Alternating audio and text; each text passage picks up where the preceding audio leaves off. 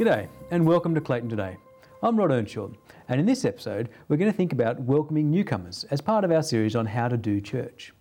So, how far should we cater to outsiders in our church services? Should we just get on with our business as if they're not there, or should we shape everything around them? Well, joining me in the discussion again is Jonathan Pryke, Executive Minister of Jesmond Parish Church in the UK. G'day, Jonathan. Good to have you with us again. Hi, Rod. It's always good to be here. Now, Jonathan, I'd like to start off by uh, addressing the question of what does the Bible say about welcoming? And at first glance, the Bible doesn't seem to say very much about welcoming outsiders. Can you maybe shed some light on what the Bible does say about the topic? Yeah, you might think that, mightn't you? That it's just a sort of a kind of peripheral aspect of mm. church life, but actually, far from it. It's really absolutely fundamental and central, I would say, to church life, and in fact also to biblical teaching. I mean, there are the kind of obvious things. Uh, one thing that struck me thinking about this beforehand was that the Bible says we've got to be uh, careful to entertain strangers because some people have entertained angels mm. unawares. So there is a sense in which everyone, we ought to treat everyone who comes to us as if they might be an angel. You might, you might not uh, think uh, of everyone who comes to your church, Rod, I don't know, as, uh, as an angel. I don't know what your experience has been. But, um, but there, there's so much in the Bible about it. I mean, there, there's, there's a profound theme that runs through about, about being welcoming to aliens apart from anything else. Mm. Uh, so, so God's law in Deuteronomy says God loves the alien. And it goes on to say that uh, God's people are to love those who are aliens because they themselves were aliens in Egypt. So there's, there's, there's just the whole business of being kind to people in a sense, of treating people as we would want to be treated if mm. we're coming to a new, a new situation. But, it, but also it goes, it goes way beyond that too, because uh, kind of great fundamental theme of the Bible is that God is, through God's people, blessing all the nations of the earth. It's there right from the promise of Abraham onwards. That is, that is the point of what God is mm. doing. He is reaching out to the ends of the earth through, mm. through God's people God's people are to go to the ends of the earth uh, with the gospel. They're, they're, sort of scattered in order to gather people from, from all the corners of the world. Um, but, so we go, but also we attract as well. And there are these amazing prophecies, for instance, in, in uh, Micah 4, which talks about the, the nations saying, Come, let's, let's, go to the, let's go to the mountain of the Lord. And uh, mm. so there's this sense of, of going and also attracting, drawing people back to God. That's what the Bible really is all about. It's all about welcoming newcomers in a sense. So far from not being a big idea, it's actually one of the main ideas in the Bible. It is. It's right at the heart of it all, really.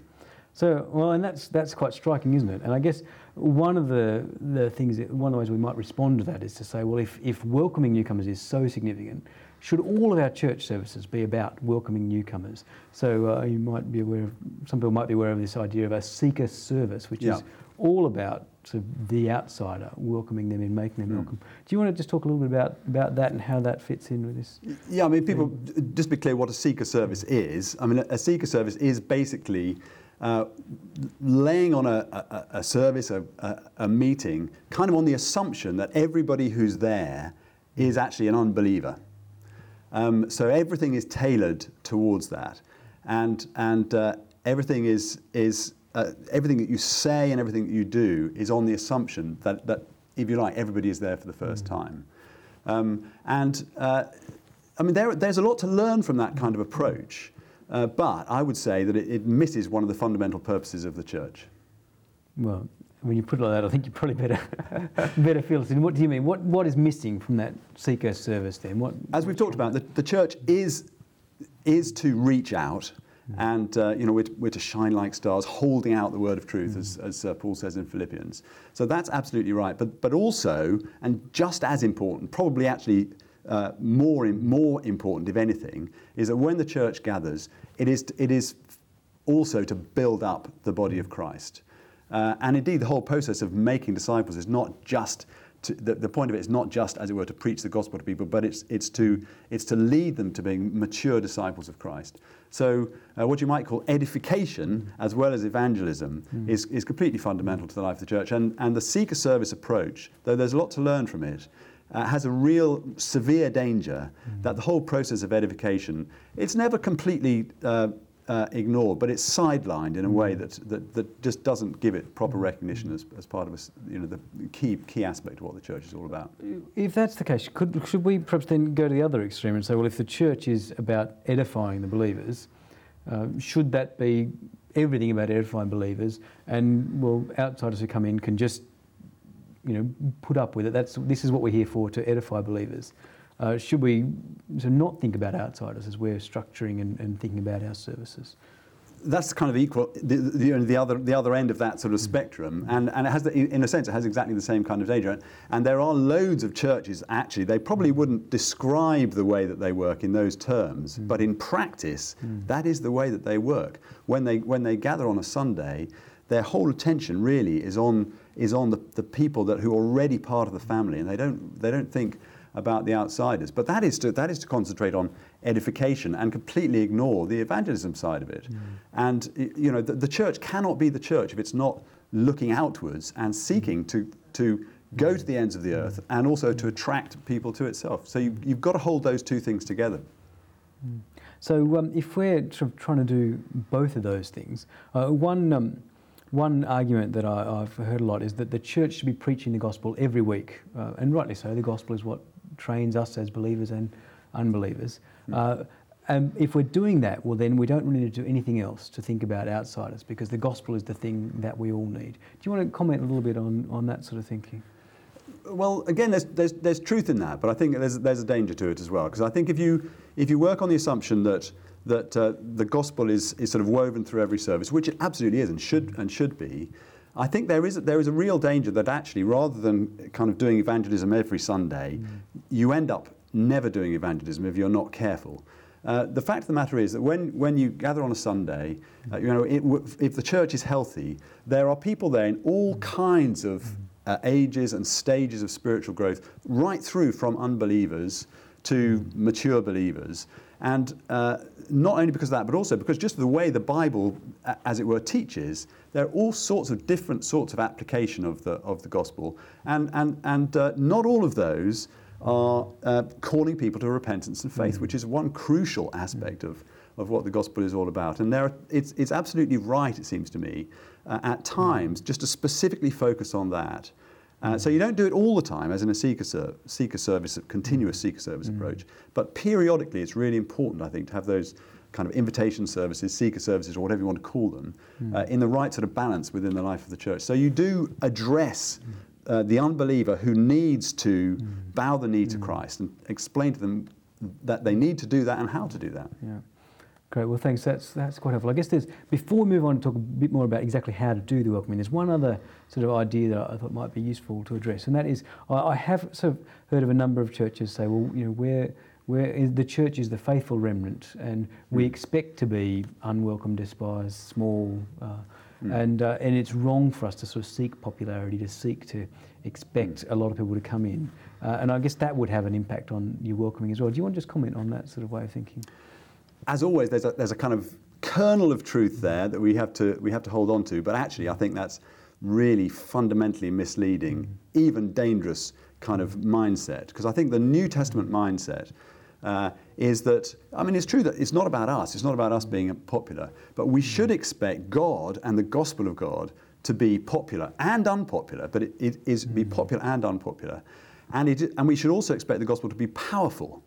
And you know, the whole kind of narrative of the, of the scriptures is that God is gathering this numberless crowd of people from, from every corner of the world, you know, like the stars in the sky and the sand on the seashore. And we should have that expectation that, that, that the gospel will reach large and growing numbers of people. Great, well, thanks. I think that's, that's quite helpful. And with that in mind, expecting God to work, uh, what uh, things can we be doing then, practically speaking, to put all these sorts of things into practice? How do we do church in a way that is welcoming to outsiders? Well, I think that sort of two key principles that I would, I would suggest we need to work out in the life of the church. One of those is that we need to, we need to be really intentional mm. about welcoming newcomers. And the other is we need to be in, intelligible in the way that we uh, set things out. So those are the two things that need to be worked out. Could you uh, maybe spill those out, perhaps by illustrating what you do at uh, your church, at Jesmond Parish Church? Sure. Uh, I mean, really, it's, uh, you need to kind of always have try and try and hang on to uh, the sort of mentality of the outsider. So you have the perspective of the outsider mm. as you think about what it's like mm. to come to church. Mm.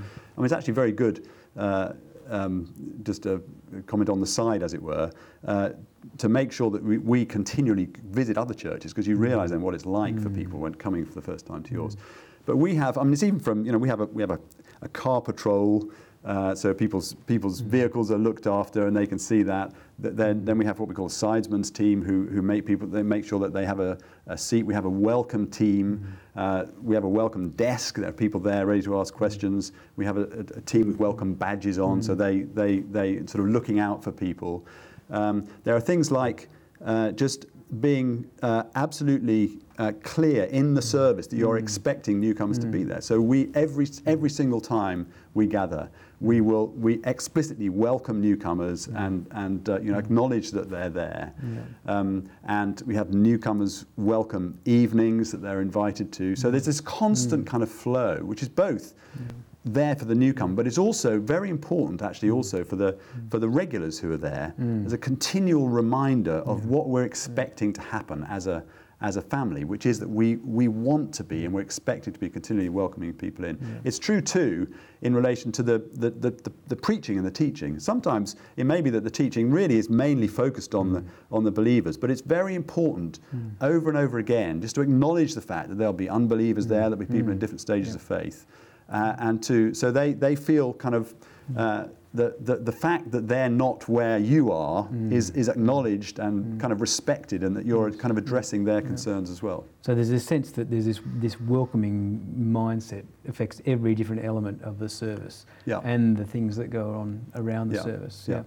Uh, and uh, do you do particular things outside of the service? So you, know, you mentioned welcome evenings. Are there other sorts of things that you use that are helpful? There are because uh, w- when you when the, when you gather in the main in the main service, uh, th- there's a sense in which you're kind of reaching out to everybody, mm-hmm. but different people are coming from totally different sorts of backgrounds, and not least a situation like ours where we have many internationals from, mm-hmm. from many different mm-hmm. countries, dozens of countries every Sunday all around the world. And so we, we do also do things that are, as it were, much more culturally specific at different times of, of the week. For instance, to, for, for international students. Great. And um, we- we're really sort of running out of time now. So I wonder if you could just give us maybe is there two or three top tips that you'd say would be helpful for people, practical things they can do for welcoming. Well, I, I, think I would come back to the, some of the things that I said before, mm. which is that be, you be absolutely intentional about mm. welcoming newcomers. Mm. Uh, make sure that all that you do is intelligible. Think through from the perspective of a, of a hmm. newcomer. And the other thing is this business of hmm. uh, just never losing sight of the perspective of an hmm. outsider. You really have to work hard at that. It's so easy to, to lose that sense. Great. Well, thanks, Jonathan. That's been really helpful to hear that from you today. And thank you for watching. We hope and we pray that today's discussion has encouraged you to welcome people from the ends of the earth into your church. We're out of time, but do join us again for more discussion on Clayton today. Goodbye. thanks, John. Uh, yeah, as always.